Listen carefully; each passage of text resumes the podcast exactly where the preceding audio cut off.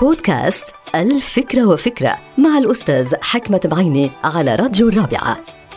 فكرة اليوم لها علاقة بالنوم والعمل وإنتاجية العمل. طبعا كلنا بنعرف أن النوم ضرورة ولكن عدد كبير من المدراء ما بيعرفوا أنه الموظف لازم ينام بأوقات محددة ولساعات محددة حتى يكون منتج في العمل. ولكن هذه ليست مسؤولية المدراء فقط. على المدراء مسؤولية توعية الموظفين حول هذه المسألة. والحد من سهر الموظفين والعمل لساعات طويلة في الليل من أجل الشركة أو من أجل إنتاجية الشركة. النوم أولا الصحة أولا ومن ثم إنتاجية العمل.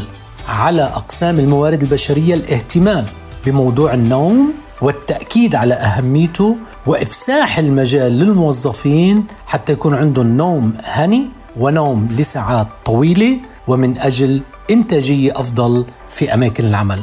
انتهت الفكرة. هذه الحلقة مقتبسة من كتاب الفكرة وفكرة.